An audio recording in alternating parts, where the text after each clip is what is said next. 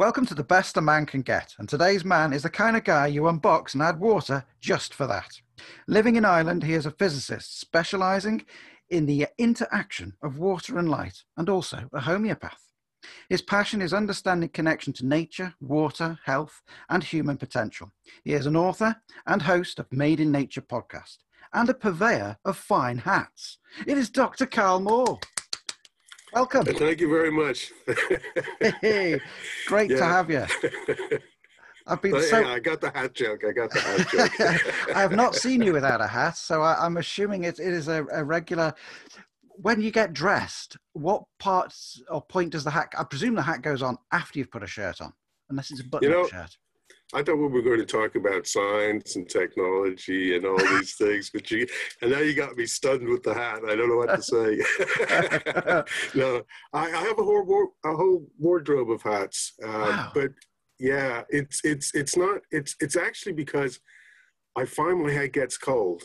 Yeah. I, I don't I don't have much hair up there. That's nothing to, to to hide or anything. But I actually, I even in warm days I need a hat, and this has only happened in the last few years. So I never forget my hat when I'm leaving the place because I will feel the wind. yeah. Um, so, uh, it- but but I what I'm thinking of doing is like when I reach my 50th podcast or something, I might take it off as a, or maybe do it as you know charity donation sort of uh, Oh. fundraising thing.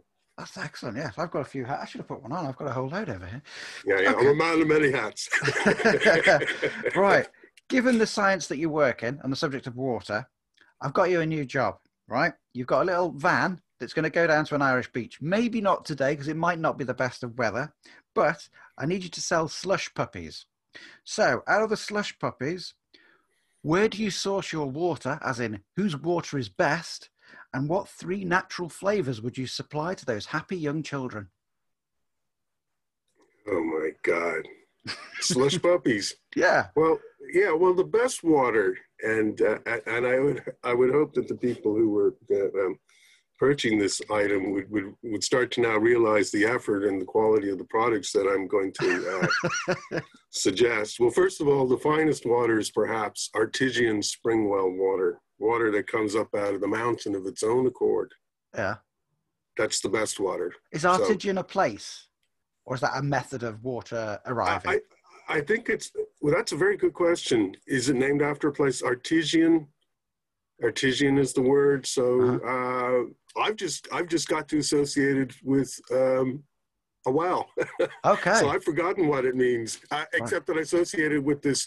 Uh, and the water is usually around four degrees centigrade. So the water takes on a very particular uh, characteristic, as it were, in terms of a good balance and energy wow. because it's run it's run through the energies of the earth deep down below Got it. which when we drink it and, and if and here we go a memory has is kind of retains information and we're mostly water that has an effect on us so the type of water right there from an energy perspective i'm painting a picture of that we're we're taking in earth energies into our bodies through the water uh, Wow. rather than talk about chemicals or or you know how much of this or that is in it so Got it.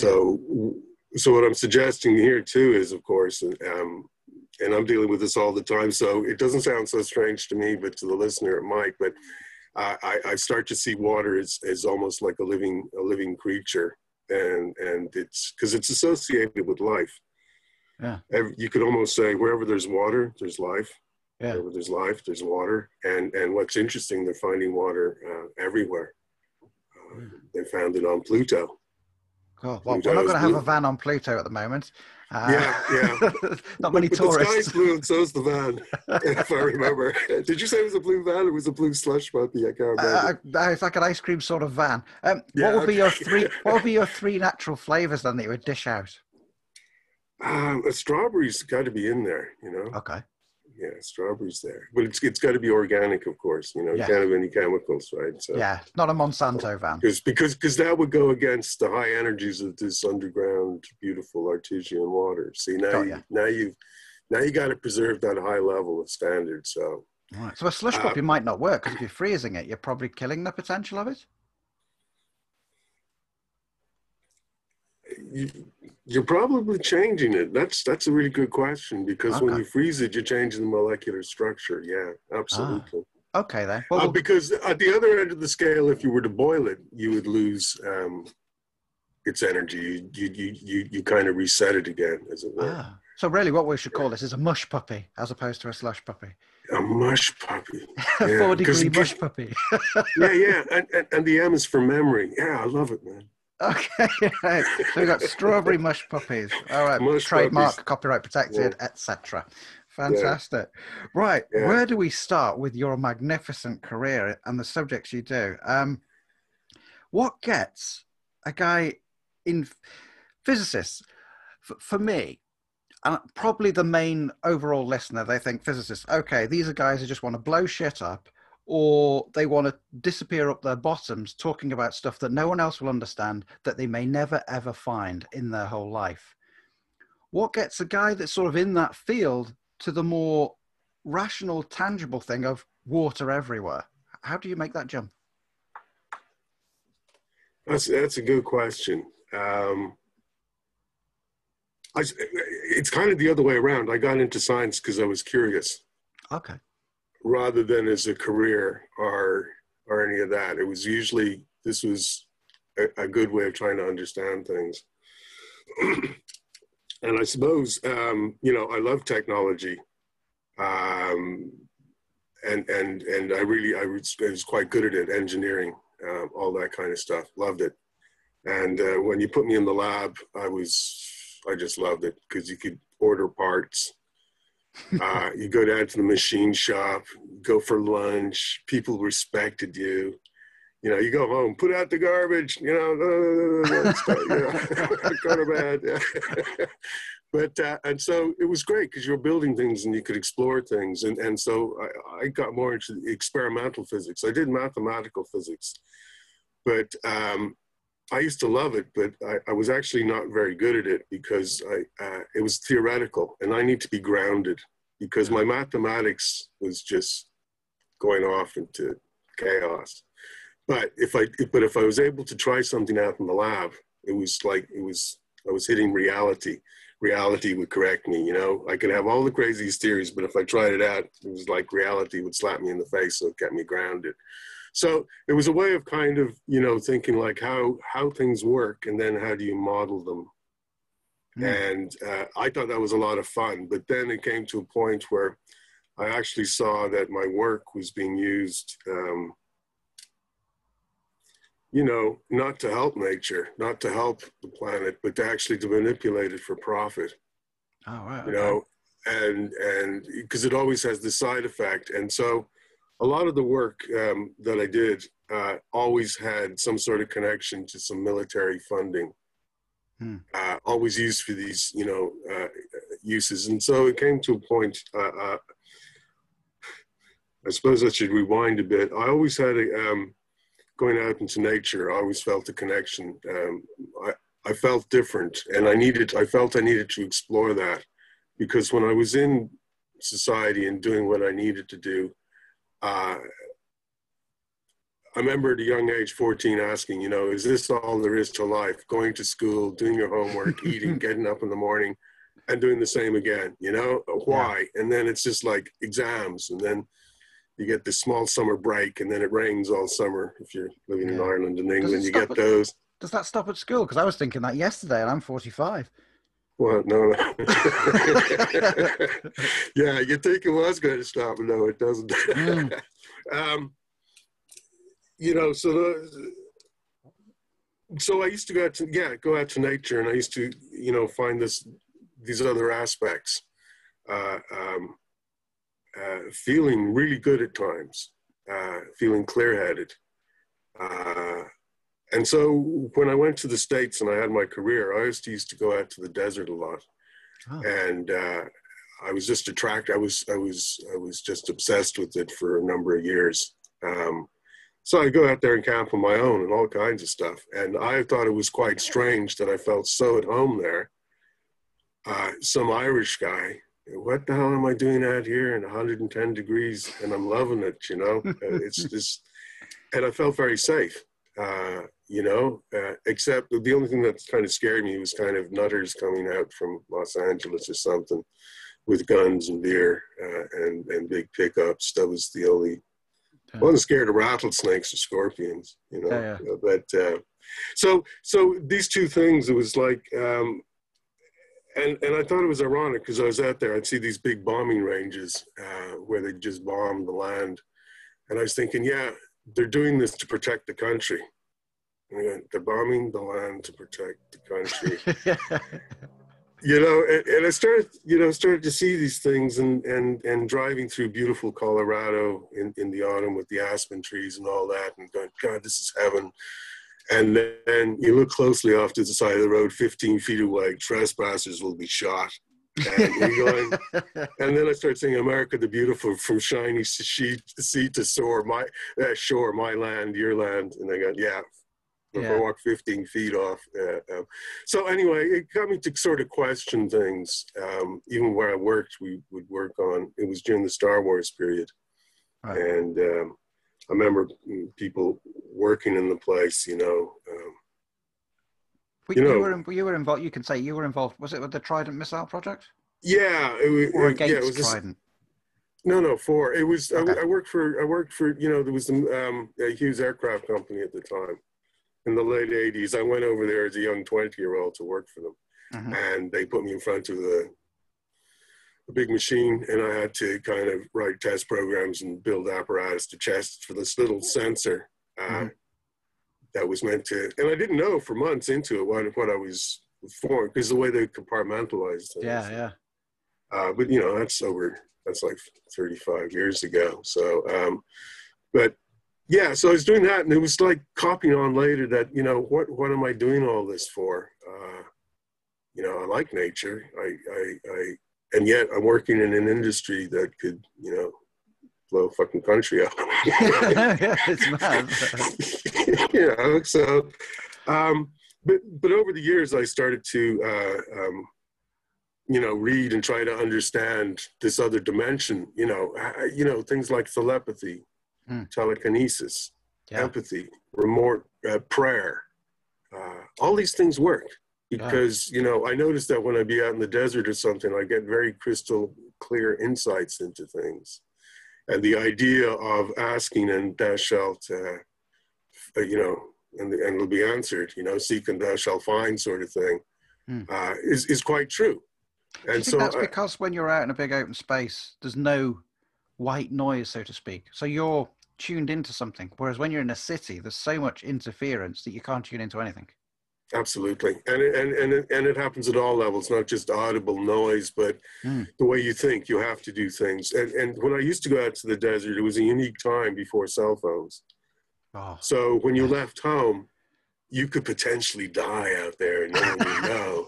you know, so it gave me that other level of of kind of wow. You know, I, I'm really uh, uh, and so, and while that might be scary to some, it's invigorating because uh, without question, you're forced into uh, uh, not fucking around, you know? Mm. you know, and I learned that with bringing water out to the desert. how quickly, you know, one time, it was one weekend, I was in San Diego, showers, water, sprinklers in the garden, and I'd say, I think I'll just go out to the desert, you know, and, you know, and uh, so drive the two hours out there, whatever, go for a walk. And then I realized if I have no water here, I could die. Mm. Actually, I went for a walk and got stuck, and and, uh, uh, and, and I suddenly woke up and said, you know, I could I could die. I got no water. I got nothing. And then you just this something comes inside you that wakens up. It's it's it's like there's no bullshit anymore. Mm. And uh, whatever way I was, I was going down a canyon and I got stuck and I, and I was if I moved one way, I would have fallen, you know, like a good 10 feet on my back. And the other way, I forget. But I woke up and I just said, got to do it. And then whatever I did, I landed like a cat. you know, and, you know, you know, because I had to. But strange things like that, it forces you're you're forced sometimes to uh, uh, be impeccable.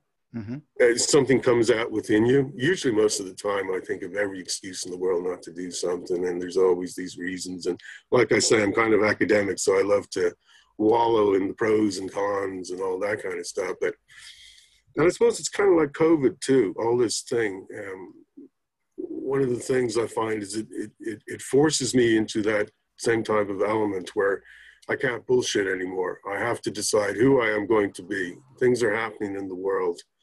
Uh, it would be it would be kind of uh, naive naive of me to think that I'm going to stop it and change it. However, the best I can do is position myself, my attitude as to what I, how I'm going to meet that Hmm. with the full force of who I am. Cool. And and you know, so that's the way I look at it. Do you think um, from your time back in, in America, working on the projects with all the other physicists, do you think other physicists have gone the same route as you, or are they predominantly blinkered in a particular agenda, as it were? Um, most of them, uh, I would say 50% of them haven't got a clue. Hmm. Uh, the other 50% know, have a, have a, have a feeling, Yeah. wanting to, that there's something more. Um, and they probably, uh, but I think a lot of people are, are, are is compromise the right word? Um, let's say they have um, lots of responsibility. Okay. So they've bought into a system and now they're trapped, so to speak. They got a mortgage, they got Yeah. kids, they got this, and and to to stand up Hmm. when there's thousands of people doing the same as you are. What difference do you make? And see, Yeah. this is this is the disempowering way to look at it. Uh, if you think that you're going to affect the world out there, you're not. Uh, The numbers don't play the game. But I think the only way you can get a way to change the world, are um, uh, is to really to understand who you are, believe in in, in, in, in what that is, and to make that vibrate, to emanate who you are as strong as possible, because then that that will send a vibration out that'll resonate and grow or Mm. or it won't in places. But that's not your, you know, if you get up if you get caught up in trying to change the world out there piece by piece, you may have an effect, but I find I get overwhelmed. Yeah. And and I think what's happening in the world, well, for me, it's obvious it's it's social engineering exercise. So it's a way to kind of wear you down. Uh, and and and if you take that perspective of us being kind of separate and independent and stuff, and that the one individual can't do anything, well, no, I, I it's it's if you go to the energy level of things, it's the concept, it's the idea that's that is what changes things. Right. Isn't And it- so it's a shame that you're physicists because there's so many. I I am sure and certain, although I have no tangible proof, that there are so many great and able people who are in that realm that you work in, that if somehow connected, uh, by some means or other, could influence a positive. Because you only need that was I forgot what that rule is, where you only need one percent of the populace to change. yeah, I think it's like fifteen percent you get the critical mass or, Yes. or and then yeah, yeah, absolutely. Um that is the thing and and and you know, some people say, oh, scientists are making it up. Well, you know, a lot of scientists um, there's a lot of scientists who just, you know, choose to be ignorant Hmm. about these things. And then there's other people who actually put themselves on the line. Yeah. Uh, you know, and and and um, you know, you know, um, what's like like uh, Judy Mikovits, you know, Yeah. um, Andy Kaufman and people like that. yeah, exactly. These are scientists who put themselves on the line. Um, you know, they they speak out, and and and we're there. So you know, so I you know I don't have the answers. I'm just speaking my piece. So you know, this is what I see, um, and I feel. You know, what frustrates me is the way people conform uh, to what's being suggested when Mm. they're in, but they're being put in a fear position, of course, too. But they dare not. Facts, facts don't, facts don't persuade them. No. Uh, and and and I, and I find this is, you know, this isn't just now. This is a human thing, I guess. But what's unique about this time, though, is um, all this hysteria of, of, of surrounding COVID nineteen. Um, you know, I'm not denying that COVID nineteen isn't there or anything. What I'm suggesting is is that it has been uh, hijacked, Hmm. uh, certainly been an opportunist uh, time, hasn't it? Yeah, an opportunist is, is time exactly, and so I forgot what I was going with that because that opens up a whole a whole a whole other thing. Um, yeah. yeah, it's yeah. I, I, I, find it fascinating in regards to the subject of science is that this is the first time, like like when I was at school or at college, if you were going to write about something, you'd have to back it up with at the bottom the glossary, your references, where you looked at things. But in this year, government's been piling out data and, and stuff but mm. no, at no point have they quoted a scientist, have they quoted a mm. institute, have they quoted a paper or peer-reviewed study. It's just been science says. Okay, what science says? There's there's a huge vague ambiguity, which is utterly non-science because it's never yes, stated it's, anywhere. I, I think it's referred to as scientism. okay. It is, yeah. It, it's yeah. Scientism, which is the religion of science. Right. Okay. And so science uh, becomes a dogma. Uh, you know, theories become dogma. A theory, a, a, theory is just the best way to join up the facts. Yeah. At the time, to try to tell a story. Mm. Right. Yeah, yeah. So as the facts change, you have to change your story, and try to keep it believable. Yeah. That's what science tries to do, and the believable part is trying to mesh with everything else that's being said. So it's a, it's a seeking of the truth. Hmm. Uh, it should be. And, and, you know, the interesting thing about science, science started off through the church. Uh, well, one of the, the great patrons of science was the church because it wanted to, uh, uh, it was a way of acknowledging the handicraft of God and to mm. praise Him for it. But then, as they got to study it more, they say, hmm, if we do this, we get more of that, and I can make more of a profit here, and you could get that. And so then it became an institution of trying to understand how God's handicraft can be manipulated and exploited, yeah. and, uh, and, brought to a level of, of, of being sustained, you yeah. know, tamed just for our purposes. And and so, I you know, just one of the, the first scientists would be Buddha, because wasn't he studying the human being? Yeah, well, it depends on what you define on science. Uh, okay. But I was sort of thinking it's more the institution. Got you. Uh, rather than, yes, I mean, yeah, absolutely. Anybody who questions, um, I guess, where we come from mm. uh, and why we're here. But you see, at the very roots of it, science and, and, and let's say spirituality uh, have the same origin, really. I mean, they're talking about the same thing. Yeah. Well, then, doesn't science just mean knowing? Is it is it Greek for skios? Yeah, yeah, just skios. Uh, yeah, yeah, knowledge or something. Yeah, absolutely, yeah. knowledge. Yeah, yeah. So That's there you go. So yeah, mm. yeah. Well, yeah. okay. So how did you get into the subject of water then? Um, well, water, I, I, applied my science to building instruments that went in the ocean, measuring light in the ocean, spectrometers and stuff like that. So that was ah. my kind of my career. Right. Okay. But there wasn't anything particular in water that I was studying in the ocean, I went, ah, hmm. it was quite interesting to see that there were phytoplankton in it and all these little creatures, and that the ocean has the same, what is it, viscosity as our blood, and the mineral content in the ocean is the same as in our blood, except our blood is diluted by four times. Uh, and so we have blood on the inside, those little microbes and, and, and phytoplankton, they have their blood on the outside, which is the ocean. It's like they're Wow. But anyway, that's those, and, and, they react to light and all this kind of stuff, you know, photosynthesis and little animals coming up under the moonlight and coming down. So I was measuring those sort of things as well.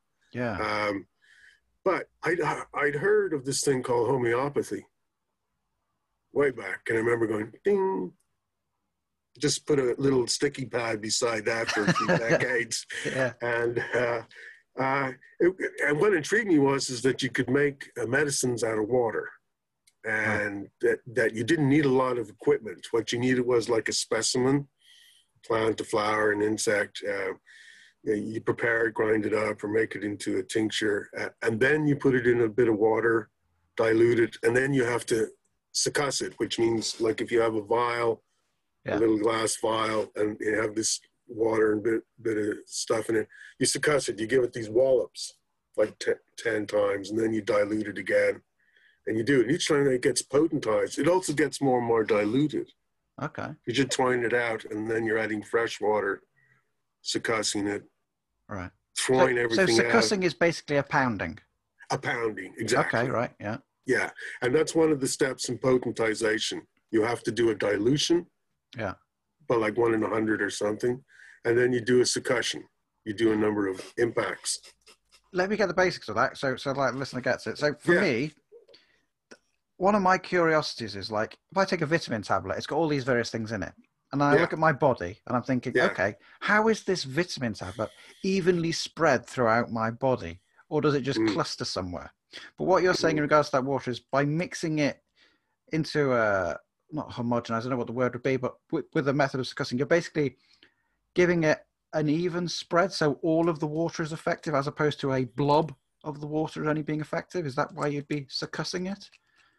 Shaking it up? That's, I, I, I like the way you think because it gets me to think. Um, uh, yeah. Um, well, let me just stand back. But When I when we start the succussion, the, the thing you're adding to it would be like uh, uh, mostly water and say a few drops of a tincture. Are you familiar what a tincture is? no.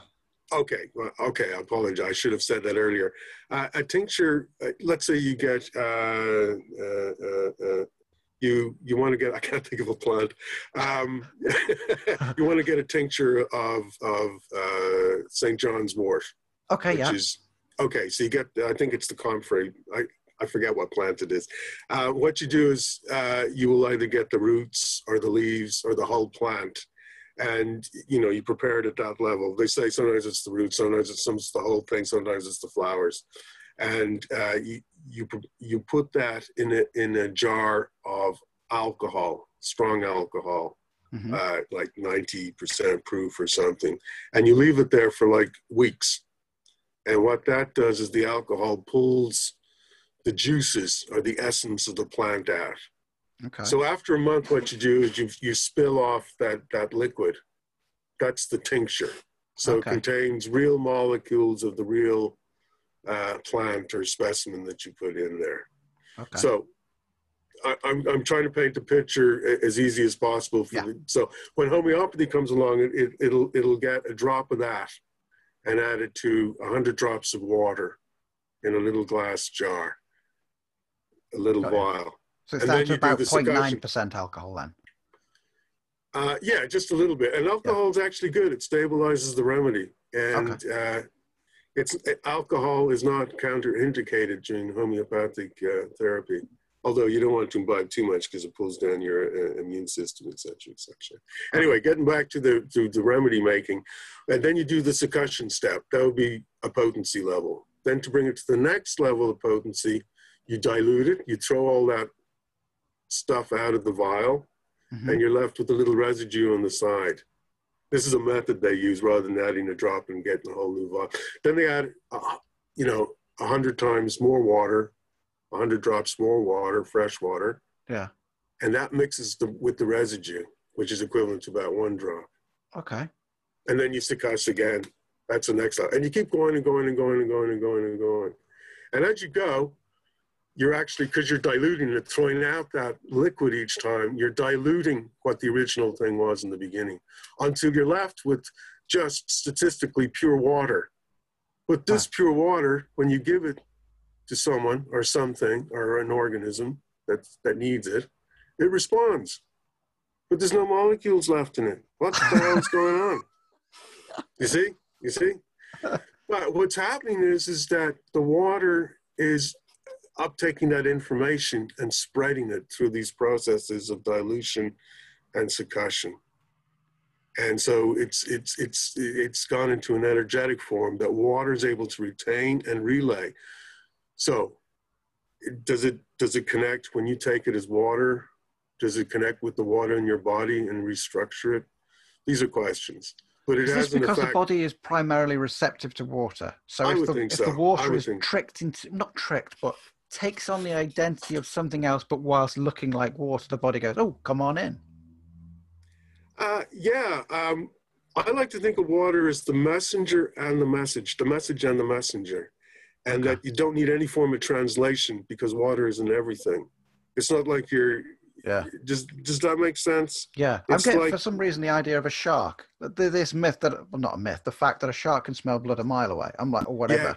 Like, how is that possible? Because Yeah. the blood hasn't moved through the water, yeah, and the smell yeah. isn't going through. So something Yeah. must be resonating through each water molecule Yeah, for a yeah, shark to pick it up. Yeah, yeah, yeah.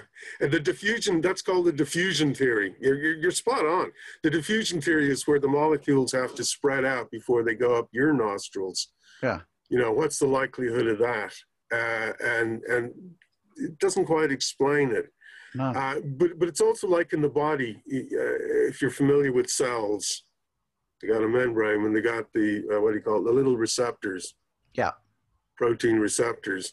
Um, well, in the diffusion theory, if you have a, a medicine or an enzyme, uh, you have all the enzymes going by, boo, boo, boo. and the diffusion theory that only unless it's lined up just perfectly, Yeah. uh, will will it connect and that signal go into the cell. Got you. That's like getting your your front door key and throwing it at your front door key slot. yeah. Okay. Yeah.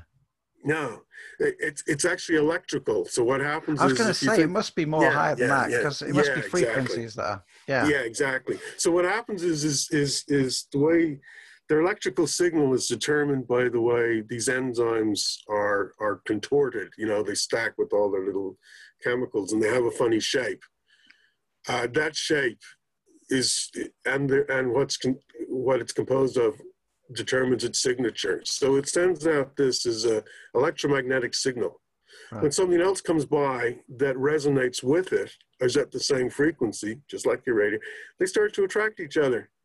Yeah. And so they may be out of phase at the beginning, you know, that this guy's going like this and the other's going like that, but then they get closer, they start to Yeah. Yeah. lock in, and then they join, like the But- Soyuz spacecraft. yeah. Or like a lady's menstrual cycle with other ladies.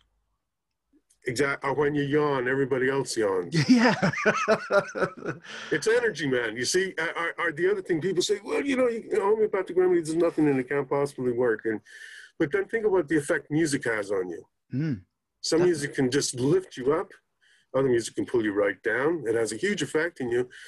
But there's no molecules being conveyed through your ear. This is vibration. It's the information. You see? Yeah.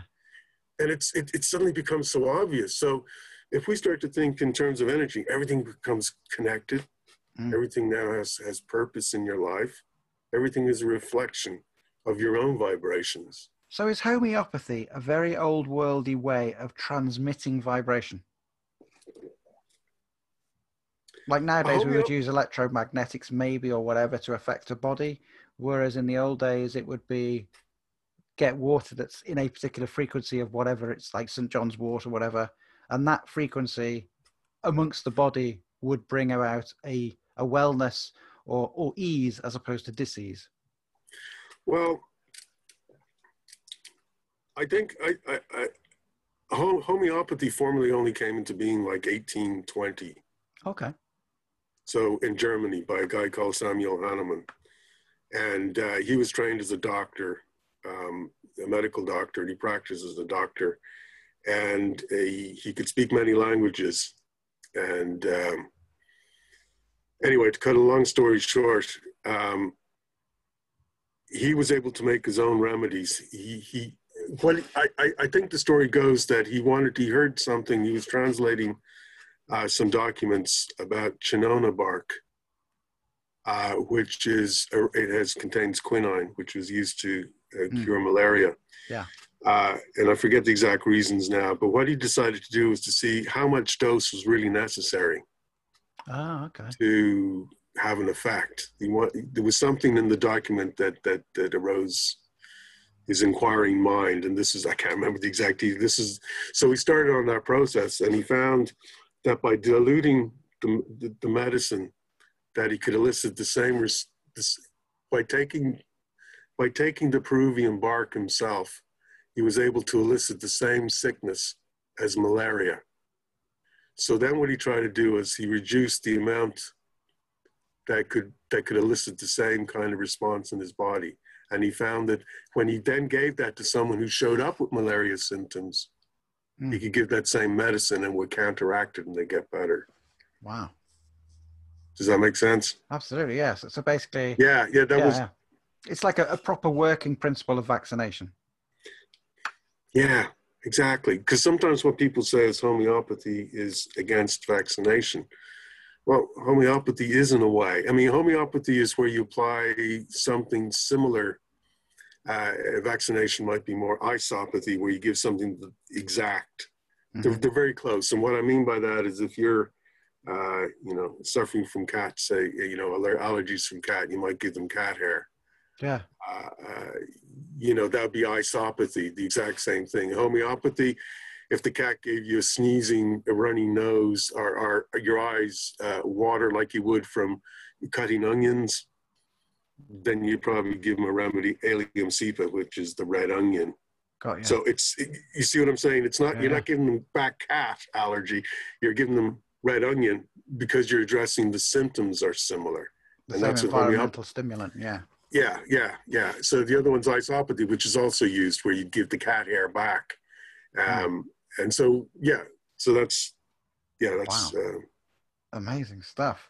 Um, I, I'm fascinated by the simple fact that water is actually the most alien thing on our planet because all water, from what I've seen, comes via meteorites and asteroids, etc., and arrives here basically. And all the water we've had is an accumulation of every asteroid impact and space debris. Is that true? Um, no, no. Uh, it, it brings up a good point because I happen to in in what one of my chapters, and, and, I, and I'm doing the second edition with updates and stuff. I talk about the origin of water, and uh, um, you're exactly right. It's called the dirty snowball theory. Okay. where the, this big uh, dirty snowball full of ice and snow and bits of dirty rock comes into our solar system and as it approaches the sun it begins to melt and as it melts all the vapors it, it, it leaves a trail in, in, in space behind it um, no i mean there, there has been water may have come from other planets and, and collisions with other uh, uh, water bodies in the past because and the reason why I say that is because uh, water should be everywhere because water is made up of hydrogen and oxygen. Hydrogen is the most ubiquitous substance in the universe. Hmm. And oxygen is way up there, third or something. I forget that's on the planet or in the universe, but it's way up there. You combine those two, you get water. Right. So it, it, it, it, it, it should be everywhere. So Yeah, that, that, what just, they that always baffles me. That I was like, oh right, that nation's having a drought. Well, why don't they just make water? Or, or the fact that I used to work for a water company, and they were talking Oh. about droughts and oh how you've got to be precious of water. And I'd look out the window, and there's a there's a huge fucking cloud up there with hundreds of tons of water. I'm like, Yeah. drought? What do you mean? Yeah. there's a cloud there. We're on an island surrounded by water. What do Mm. you mean? Why aren't we fixing this? It makes no sense. But yes, Yeah, we, we have the same problem in Ireland. Uh, we get droughts, you know, the rainiest country in the world, you know, um, and we get droughts. But but Yeah. here it's because we have leaky pipes, we're told. yeah, yeah, we- we're we're told the same over here. Yes. yeah, yeah. yeah. But uh, I don't think that's true when I look out the window and see so much. Every human body around me is predominantly made of water. There's water bloody everywhere. I, I disagree. I think Yeah, they're just being yeah, yeah. lazy in science in the way in Yeah, which they yeah. extract or get water.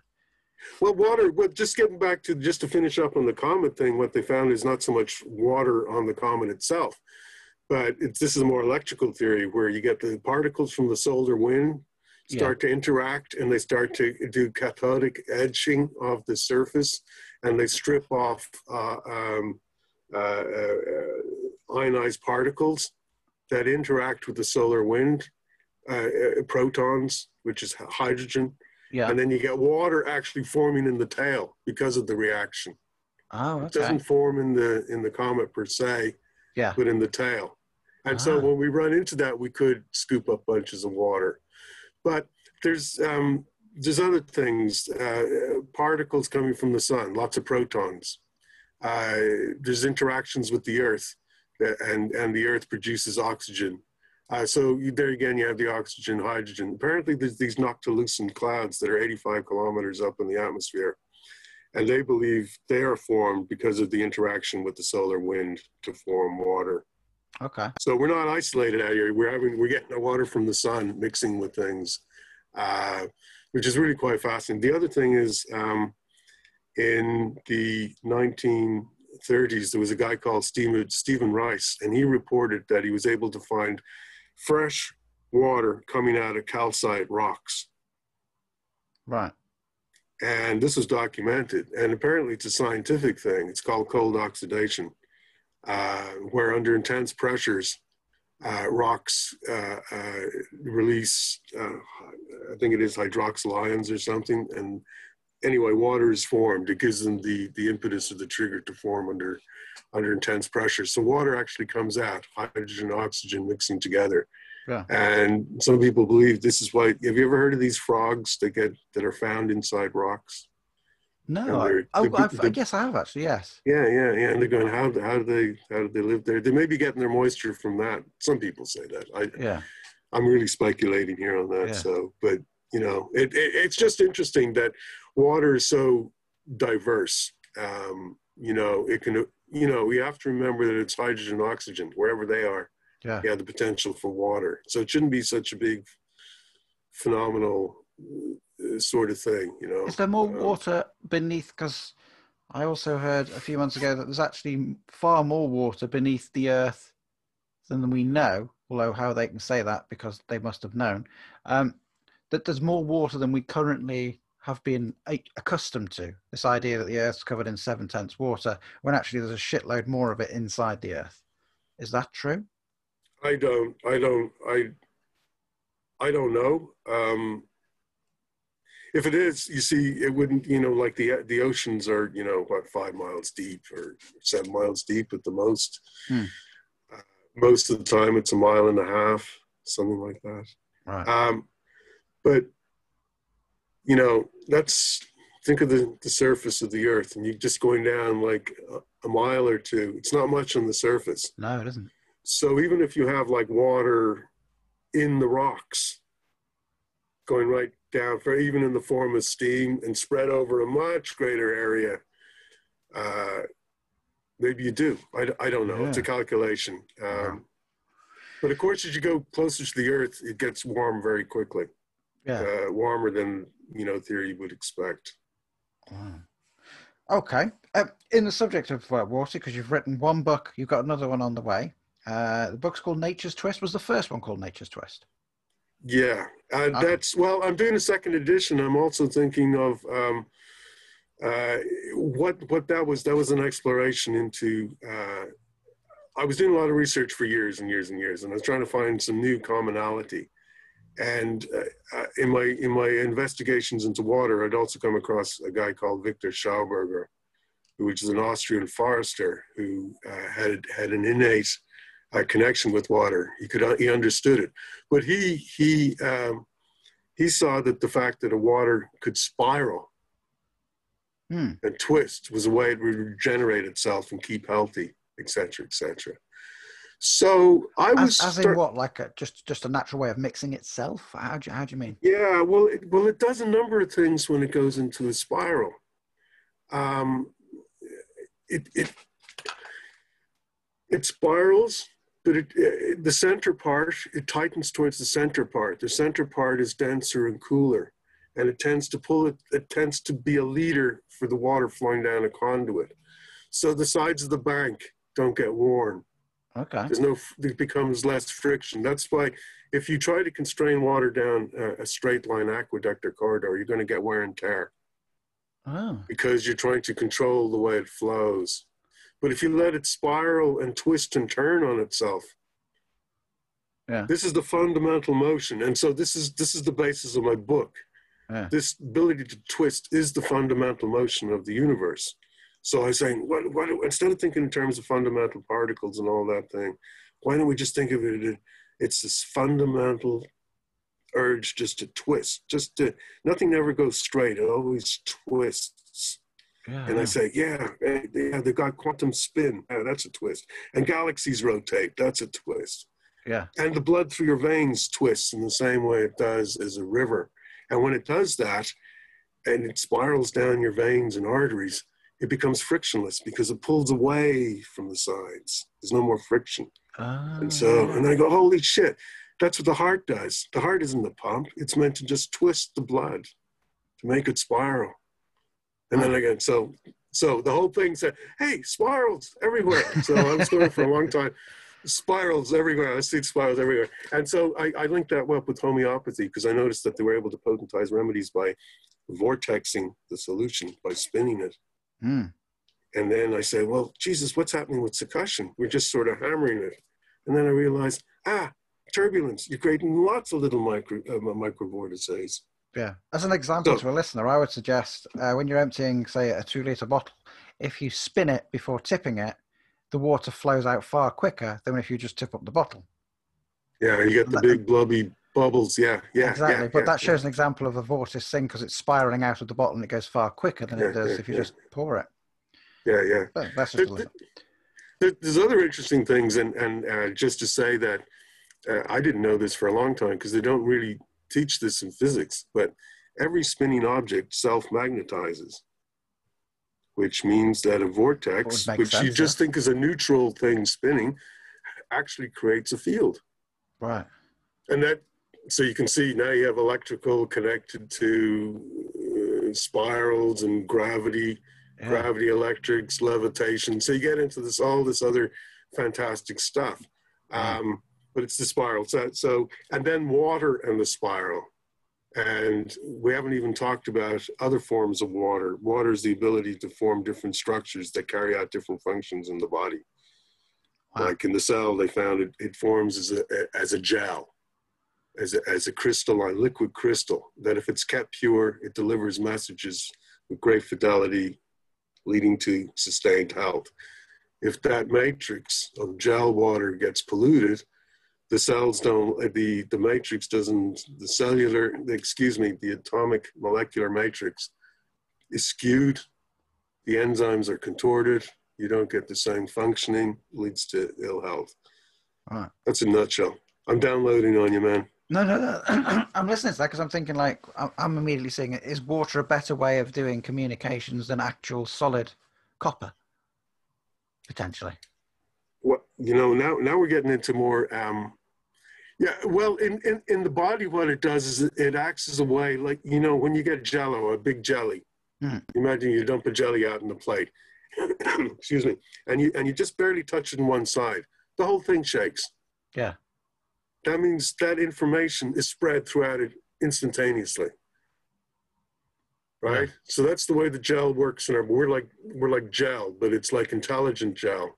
And Yeah. it, it so we work anything that touches the one that's communicated through the whole body. And that's faster than enzymes and and and, and kind of signals chemical signals of the diffusion theory we talked about earlier. This is this is a much faster one because you use electrons and protons to communicate through this network. This is the latest science. So Okay. you're dealing with water you're dealing with spirals and you know so in, in fundamental distinct as, as a livable useful datum for people i would assume from what you're saying there that if your water within your physical structure is as pure as possible your reflexes reaction time and energy levels are going to be far higher than they would be had you got some sort of polluted toxic type water within you.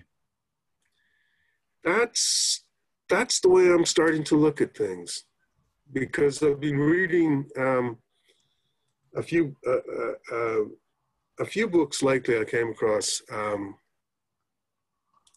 and they're saying that water in the cell is more important than DNA in its function. right Um, and you know how uh, DNA, we, we used to think that everything was dictated by the DNA Hmm. uh, up until the year 2000, where we found that we, I think we, there was more expressions of DNA than there was DNA or something. Uh, so, which meant that our DNA, we're not locked in by our DNA, uh, but that we can, uh, you know, we have a library of DNA or RNA or something, and then we can, uh, depending on the environment, be expressed differently. Uh, so there's something else going on. We're not frozen. We're not, uh, what's the word, destined by our DNA. What you think of a thing called epigenetics, that's the word, where our DNA, our, our genetic uh, uh, expression changes because of the environment it's in. Hmm. so if you're in a healthy environment, you will maintain, you're more likely to maintain a healthy existence. Uh, but if you're in an unhealthy environment, you can never get above that. The environment allowed you because we're a part of it.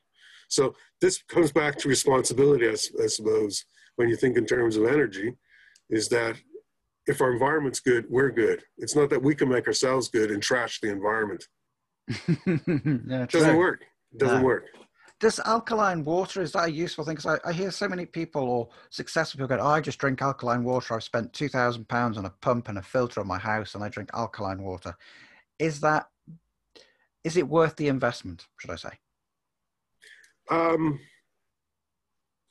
well, there's alkaline water, and sometimes you know it's like acidic. Having an acidic body is bad. Yeah, yeah. But but too much alkaline is bad too. The okay. thing is that we should just be slightly alkaline, and okay. um, but that I think that is more a chemical way of approaching it. Um, I you know sometimes like when I feel a little acidic, I confess, I will take uh, um, baking soda. Mm-hmm a bread soda, just a sodium bicarbonate, a teaspoonful, and some lukewarm water. Boy, I feel good after that. Um, yeah.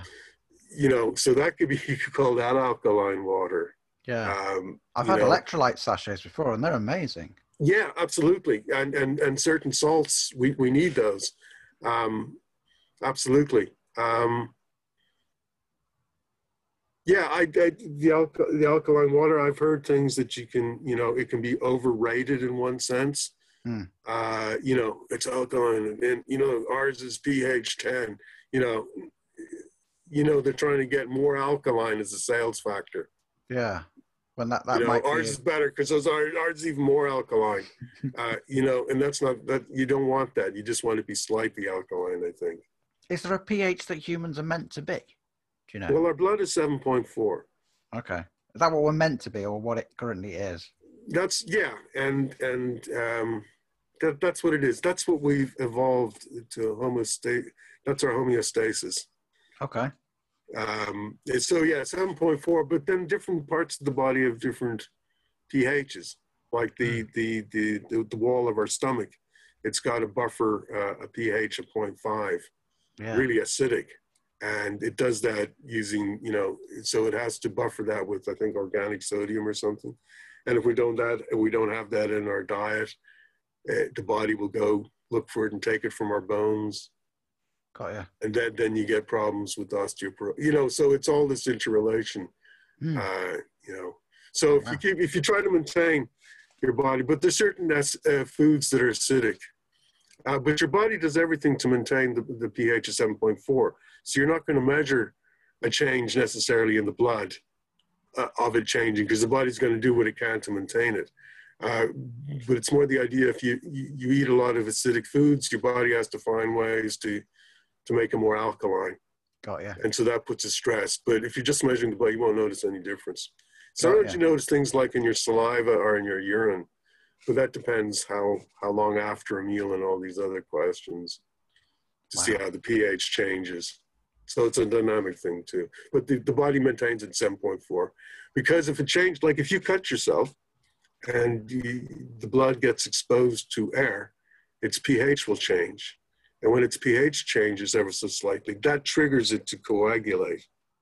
Ah. So it's actually kept at a place very precisely so that if anything happens, other agents can come in and other things can happen. We're really quite sophisticated. it's incredible, isn't it? It's an amazing thing. Just to think that mo- many a person right now is just sitting on a couch, stuffing themselves full of ice cream and alcohol, watching football. it's like I thought you were like... saying watching us, but anyway. uh, um, wow, this is. Uh, uh, just the, the, the, amount of things you could go into on the subject of, of water. But one thing that's uh, fascinated me in regards to yourself is that um, you're saying that we get into this status quo, uh, or, or, man can fail by getting into a status quo of um, forgetting how to be men. Yeah. How, how does a how does that come from a, a, guy like yourself? You're a physicist, you're, you're, a homeopath, you're into water, but then you're seeing this other sort of psychological phenomena. Is there a direct connection to the subject you've been studying, or is that completely different? This sort of sheep-like philosophy that uh, seems to be occurring in, in modern man. You know, I hadn't thought of that, but now I'm thinking: Are they putting lithium in the water or something? Got you. Are are there some agent in the water? Because you know, like they have fluoride in the water, Yeah. and that's meant to make people more docile. Um, I mean, that's what they used in the concentration camps. Yeah. Does it Fluoride affect in the water. is it the pineal gland that fluoride? Yeah, it's meant to calcify, it. because it's all part of the chloride, fluoride. What's the halogen family? I think. Um, yeah, um, Wow. But no, I noticed it as a separate thing because I noticed I, I um, uh, when I watch TV, uh, uh, for many years now, I've taken a stand. Some people don't watch TV at all, which I think is a good idea. I, the first commercial I see, I usually get up and walk out.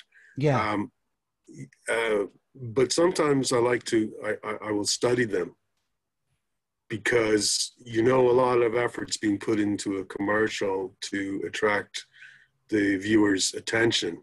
Hmm. So if I watch that commercial, I have a lot to learn about. You know, I try to reverse engineer it.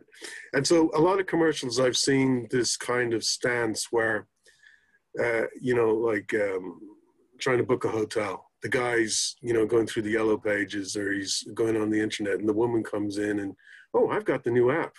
Here it is. You stupid motherfucker. You know, um,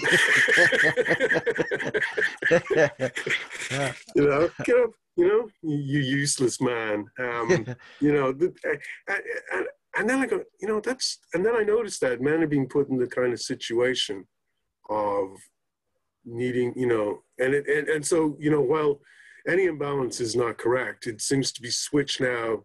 Uh, you know, it's, there's a lot of political movements out there where things are reversed, where the oppressor was once the white man. And now it's, you know, it, it, it, everything's going, going backwards, you know, um, and everybody's blaming everybody. Uh, and, and no one knows what's going on. Oh, I, this is all part of the plan. I call it the age of non, no, um, non-resolution. I mean, we're we're we have these ongoing wars, but nobody's saying we're at war. Uh, Yeah. You know, the health service is in a bad way, but it's never going to be resolved. We're not defining it. We're not calling it out as what it is, so we can't. So we have all these the masks that we're told to wear. Um, we're presented to. It's like this is the first time someone came up with an idea to use a mask to prevent a virus. Well, what do we do? How well does it work? Yeah. You know, this is why they were initiated. You know, how good. This is a well-known, well-documented thing. It should be quite clear how well it performs in an environment like this. There shouldn't be a question of It was going probably known about and 100 forth. years ago, wasn't it? Yeah, absolutely, absolutely. Um, you know, we have smaller particles in our, you know, viruses, but um, viruses are so small; they're a fraction of a wavelength of light. Um, and uh, you know, it's, well, you know what I'm hearing is these. Well, the tests are they're testing for uh, something that's similar to our own chromosome, chromosome eight in the human body. Or like, is it, Uh, what's the other one? Exosomes? Yeah, exosomes, which are secreted from a cell that's under stress, and and this is, this is yeah, they're measuring those things. So, uh, but but but it's the language in which it's used. It's like, um, you know, this. Are we in a second wave right now? I, I, don't think so. No, oh, no, no. I know, I know. No, but I mean, yeah, you know what I mean. Yeah. But it's kind of very interesting because the numbers of cases are, are are just as high, but the deaths are minimal in comparison. Yeah. We should be celebrating that fact that something wonderful is going on. Yeah. The humans have evolved That's over the last simple six months. Yes. Yeah, yeah, yeah. The deaths are minimal compared to the number of cases. That's good, which means instead of saying, oh, the virus is much more prevalent than we ever thought, you go, well, if that's the case and people are asymptom- asymptotic, Yeah. asymptomatic, excuse me, um, hey, it's not as bad. Yeah. It's a bit like but it's the, not. the- It's, like it- um, it's the bugs that can make you sick in general, just like food bugs. We're, we're covered in the damn things. But hey, we don't get sick. No, because our body is intelligent. it's it's continually monitoring the environment, and we have like uh, what is our adenoids or something? They have little slits, and they're always sampling what air, food, everything. and it's taking a little sample, and the little guys behind there are going, "Hey, have you seen this before? Yeah, yeah, put it up on that shelf there. We got that one. No, haven't seen that one. We better make some antibodies. That goes down to Department GH. So, you know, yeah. they're working full time, and uh, actually, our immune system, our immune system is viruses and bacteria. Mm. So our body knows how to deal with viruses. Yeah. Now, it, it, there's times when it doesn't, when it's a new thing uh, uh, but once the guys behind the, the uh, behind the adenoids or whatever, they're sampling there, they're going to come out with the good mixture. Um, and what here's the thing is, is, is what happens is the way the virus works, from what I understand it, uh, it spreads, it sheds, the body sheds. It's, it's almost like it's the exosomes are signals to other of our species to say, hey, we got a problem here, you know, hmm. Uh, start working on it so by the time the virus gets out there, it's dissipated. You see this like in trees. If a beetle yeah. attacks a tree in the forest, uh, the tree starts to send out what pheromones or whatever yes, signals right, yeah. it has, and the other trees then react to produce resistant enzymes or whatever. Same thing. Wow. And so that it builds up a defense. So when we actually try to prevent that by staying in, nobody will get sick, but is but people get weaker, and and when they come out, yeah. it'd be much more likely because to keep our immune systems fit we need to be interacting. We need to keep them toned and they yeah. need to be interacting. We need to be shaking hands. We need to be talking. We need to be engaging with people. We need to be rolling in the grass and rubbing our backs off barky trees and things like that you know? Absolutely yeah. You mentioned you mentioned the um, lithium. Now um, uh, I may be being a, a bit simple here, but is that not the prime thing in most common batteries and new electric cars? Yeah, I, I, I, the reason why I say that because I had read an article that they were thinking of adding lithium to the water, Fuck. whether in California, the United States, or something. What sort to, of a lunatic would to, think of doing that? To reduce the amount of depression in society, because lithium is used as, a, I believe, a psychiatric drug. Yes, it is. Yeah, depression. Uh, personally, I think they all be better off taking magic mushrooms, but that's another story. it's, it's just insane. I, I, don't think why, why they think that, okay, well, we're going to put a, a, metal into the water just to make people feel a bit more happy. But all, all it's doing is shutting down your nervous system. Well, you know, it's like, you know, it's 1984. It's, uh, it's the soma, you know, it's to control, you know. Along with those millions it's, of mosquitoes in Florida that yeah. have all been programmed to do, um, what was that project that's been funded and given the go ahead? Did you, did you read that oh, one? there was mosquitoes in Florida or something to let all these genetically mutated yeah things out. Right, just, just, just they have no understanding how nature works and the subtleties that are involved. You know, Gosh. pathetic. You know, yeah. It gets a bit scary on that. Um, one final question I'll ask you before we end on um, here. You you mentioned before other dimension. Yeah. Is it other dimension or dimensions?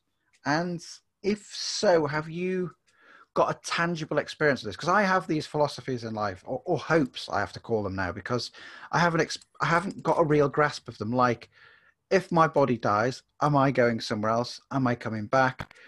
Am I a constant strain of consciousness, etc.? I don't really know because I don't have a tangible contact with it. Do physicists come across that sort of thing? I don't know. We usually don't talk about things like that. what? That's mad. I would expect physicists to be talking about that every day. but I, I, suppose I'm not normal. Uh, I'm, glad to, I'm, glad to, say. Um, so what I mean by dimensions there is, and I knew that that that's kind of a word because as soon as you mention dimension, it's kind of woo, woo, woo, woo. You're, you know, suddenly yeah. you're out there at the edge of the universe, you know, talking to, you know, five-headed aliens or something. you know, no, that's, that's, that's not what I, I mean, like dimensions. Um, when you're sitting in the classroom and the teacher's going blah, blah, blah, blah, blah, and you go off somewhere and you daydream, hmm. where are you? You're there, but you're not there. You're yeah. in another dimension. So I would entertain that as a dimension. Do you see? Oh, yeah. Do you see what I'm trying to get at? Yeah, um, a dimension of thought or a dimension where we're all connected yeah. by something else. Well, you could think of those as as deeper or higher dimensional levels yeah. of connectedness. So um, you know, sometimes I suppose another way is what we have going on right now is we have a polarization process going on in the world, it's good and bad, a Republican, Democrat, mask, non-mask, all that. All binary uh, code uh, opposition, yeah. Exactly. So that keeps us in, in this oscillation. So another dimensional level of this would be to look at it from a point of view where these two polarities are integrated. How do you do that? The way I've done it is to say, not to pick sides, but to rather see these two things as the forces of transformation in operation to okay. bring about something new. Right. You see, so I'm going to another organizational level, another dimension of seeing things. So I say that is another dimension. Now, when I when I, I talked about other dimensions in nature, um, I, I yeah, it, this is where it gets probably more meaty in the sense that you actually um, start to have a connection with nature where as you think nature responds in kind. Mm. and that is what i found phenomenal. And that is probably what changed me most of all is a direct knowledge of knowing this this experience this fact. And um, being able to connect to a level where you get insights recognition. Um, and you don't know where it comes from. You just mm. know. Yeah. And so i knew i was touching something deeper um, and I might have ways of going about it to get into that state of mind uh, uh, not in any prescribed way but more by intent you know? Not a ritual or you know um, although i do find burning incense to be quite helpful frankincense is very relaxing. But you know, sorry, that was wasn't as facetious as I thought it might be. But um, anyway, backing up. Um, yeah, so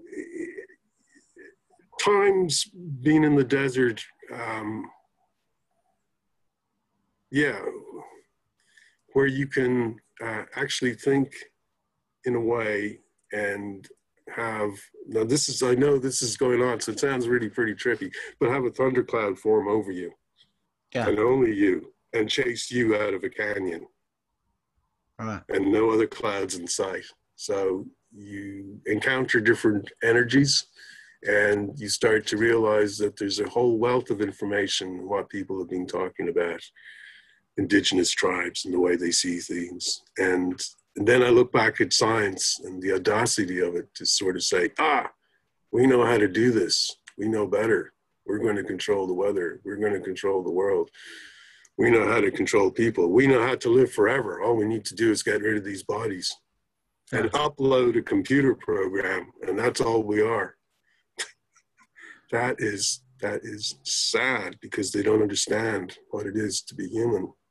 Mm. You know, and uh, it's not a simple matter of think, thinking or thoughts. It's it's it's it's so much more. Wow.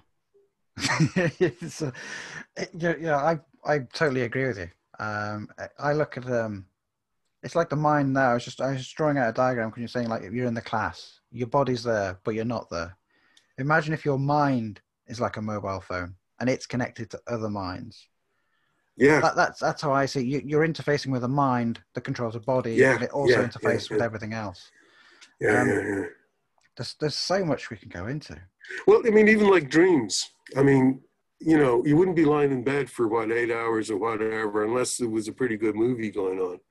you know, in other words, the dream, the dream must be real to you. Yeah. So where are you? It's another dimension. So there's another dimension again. So these are dimensions. Because it's not uh, playing uh, in front you... of the eyes, is it? And it's not playing in front no. of the ears. So no, no, where is it being perceived? Exactly. Who who is it the person that's asking the question? Who is the person who's perceiving? Yeah. And you can go back to these levels, and that's you you know, and that's a good way to do because you start to you start to see, you start to ask that question, and you start to realize that uh, what's out there isn't you Mm. You are something even that lives forever. This is what I've come to realize. But um, you know, the other thing I wanted to say was, is things like energy medicines uh, are this other dimension that these dimensions we're talking about. These don't really come up in the scientific conversation. They do in certain sectors. Some brilliant scientists who work on this and dedicated their lives, and there's great information. And that's actually where I get my information, um, the factoid, but experience. I also have experience as well. So it's um, I forget where I was going with that. My mind's just jumping with so much information. uh, yeah, uh, yeah. Um, what I was going to say about homeopathy? Yes, it's because it's energy, and I'm wondering why uh, this has always been poo-pooed, despite all the evidence and, and, and its great performance and plays and stuff. Uh, you know, or even the other aspects of our bodies, or even that we can be healed naturally. Why are these things suppressed? Because it points to the fact that we're energy beings. Yeah, yeah and we're not solid uh, uh, objects that only have a certain lifetime. We're energy beings that, that are also timeless. And that brings up the idea of karma and eternity. And these people who want to control the world don't want to acknowledge that aspect. Yeah. You see, that's why they have to poo poo it. You can't control someone without a body. You can't punish them and you can't tax them. Because if there's no body, how mm-hmm. do you contain them? Exactly. I That's presume that would be a, funda- a fundamental problem they would have. So therefore, they have to paint and peddle the idea that you are a meat thing, that you are this, yeah. that you will starve to death, that you will do this, when maybe the truth is that you don't. Exactly, exactly, and and you know sometimes I think the way things are going, the way things are engineered, that um, you know they do something and then people react. Well, that reaction is predictable. They've already taken care of that. Mm. But if we go to the next level, which is to take hold of the change, take hold of the vision, you see, they, they, they're not expect. In physics, if you have a two body problem, it can be quite predictable. One billiard ball hits the other, you can tell where it goes. Three body problem, you get unpredictability. If you hit one billiard ball to hit off the other billiard ball. That third ball, very unpredictable where it's going to go. So if you can keep one step ahead, mm. the algorithms, the machine uh, doesn't work in that space. This is where we have the edge because we, by our very uh, beings, we're connected to the cosmos. Our consciousness can go anywhere. Uh, you know, this mm. is what we have. This is what we truly are. And um, it's fascinating know, that physicists don't go into this because surely, mm. if you go down on an atomic level, an atom is basically a compression of energy. It's like a standing wave of energy. Yeah. But for some reason, yeah. they once they get to the atom, everything else is thrown out, despite the fact that, like what you're talking there, it all revolves around energies and something else that then yeah. becomes compressed, then becomes solid, then becomes real physical universe. But yeah, for some yeah. reason, they stop at that boundary. Yeah, is there's there a blindness. Yeah. Is it a blindness or is it a fear of crossing that line? I think it's an implication. Ah. Um, like, for example, um, physics since 1927. Uh, the boys, uh, Bohr, Rutherford, all the big heads came up. They met Einstein at a conference, the Solvay conference of 1927. They said, Hey, Al, we got a problem. We're looking at the experiment. I don't know if they said that. right? By looking at the experiment, we're affecting its outcome We're affecting the outcome just by looking at the experiment, just by making an observation. So, what does this mean? This is a tenet of quantum physics that consciousness affects how energy manifests. It either manifests as a wave or as a particle. Mm. And we, by observing it, determine that. So, how we think, we manifest our world. Yeah. This is this is our power. So uh, so what I like to think, you know, the the Matrix movie where uh, um, Laurence Fishburne uh, and Morpheus, he shows the battery, says, "This is what we are." Do you remember the movie? Yeah, I do. Yeah, yeah. Yeah, yeah, yeah. It's not quite that we're energy at that level. What we are is uh, we have the ability that when we're programmed, we manifest the world. We take energy thought and manifest a material world. This is what we do. Hmm. So if we so we could be programmed with someone else's program, their world can be manifest through us. This is this is this is this is how we're batteries. Yeah. so I like to speculate on these kind of. Uh, Yeah. Interesting, because I always see Yeah. the brain as a battery. I don't, I don't think the brain does any thinking at all. I just think it's a battery. a receiver, Yeah. a receiver and transmitter. Um, yeah, well, this other thing is conscious thought. Um, uh, you know, there's there's memory locations in the brain, but not all memory is within the confines of the skull. Can't be, yeah, because if you No, die, no, you'd yeah. forget everything, wouldn't you? And here's another thing. You know, kinesiology, the muscle testing. Have you Yeah. heard of this muscle test? Um, well, people can be asked questions beyond their own culture, their own history. Do you Right. get a, you know, you ask a yes or no question, the muscle tightens or it doesn't Ah, as a yes okay. or no. a It's- bit like it- like the surgeons do with uh, not coma patients, but people who've had nerve damage. You you can monitor by the eye motion whether they've Well- experienced or not experienced something. That's a form of bioresonance, perhaps it is, but I'm sort of thinking like people can be asked questions about something on the other end of the world Ah, and uh, their muscles will tense or not. The person doesn't know what's going on. Their body is connected to that. yeah. and it'll respond accordingly to a yes or no type question, showing that we're showing that we're really deeply connected. Is that like So- use when people use pendulums, like clairvoyants use pendulums and things like that? Yeah, yeah. Well, yeah. Pendulums, I guess, is on the on on the same line, but I, I see the pendulum as kind of amplifying the subtle responses of the body to its environment. So, as it goes over water, you know, when they're dowsing for water, Yeah, yeah. it might just tighten something up there or, or something happens or the wrist flick and then uh, you know the devices the pendulum or the rods they act as amplifiers of that small signal so you can see it Yeah, yeah. uh, but it also shows that we're connected to our environment but perhaps more in a local way with dowsing Yeah. um, I, I was thinking of the Kogi Indians up in I was talking to this to Anders and he correcting me is it Colombia or Venezuela I, I think it's Venezuela America. Okay. the Americas. over there, over there, over there, Columbus. Yeah, I think I think it's Colombia. and um, they have a mountain right near the coast. It goes way up, and they have these different microclimates, and the Indians live there, and they grow different sorts of crops at different altitudes. But one of the things they do is um, they have a great understanding of what's going on in the world, and they get their information uh, not from CNN or Fox or anything like that, but they actually get children when they're born, and they keep them way up in the mountain and keep them in darkness for seven years. And they feed them only white food, roots, and things like that. And they become so sensitized to what's going on in the world, they relate everything else to the people in the, in, in, in the community. And uh, they're allowed out after seven years if they want to come out or go back in again or something like that. Wow. So you, you get all these, you know, wonderful, amazing connections, and you go, you know, this is amazing. And then you think about your own little experiences. You know, you know, I was thinking about someone, and they told me, you know, yeah. you know, there's more than just what's being prescribed to us. You know, this this box in which everything is meant to work, and, and you know, we're so much more than that. Yeah. You know, so these are just little indicators. Fantastic. Well, on this discovery of finding out how much more we really are, where do people find you to um, hear more or read more about these discoveries? Well, um, perhaps I can give you my email address. I have a Made in podcast, a Made in Nature podcast. Okay.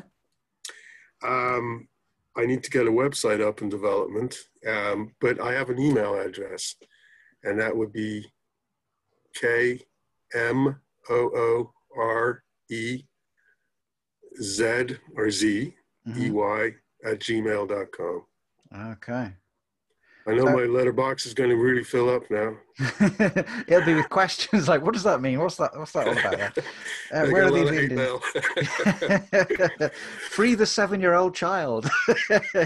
yes, um, no, it's been absolutely fantastic having you on today, and uh, there's there's so many things we could go into and, and discuss. And I on my little, it's weird because like yesterday, uh, in, in the last few days, me personally, um, without going into myself and just discussing myself, my high of the last six months has sort of came down as a trough, and I thought I was making progress personally as a being over the last six months. Um, and then I was yesterday. I found myself in the exact same point as I was a year ago or six months ago. But I'm hoping it was just a little trough. You know, like when a graph goes up, you have these slumps. Yeah. I'm hoping it was a momentary slump and whatnot.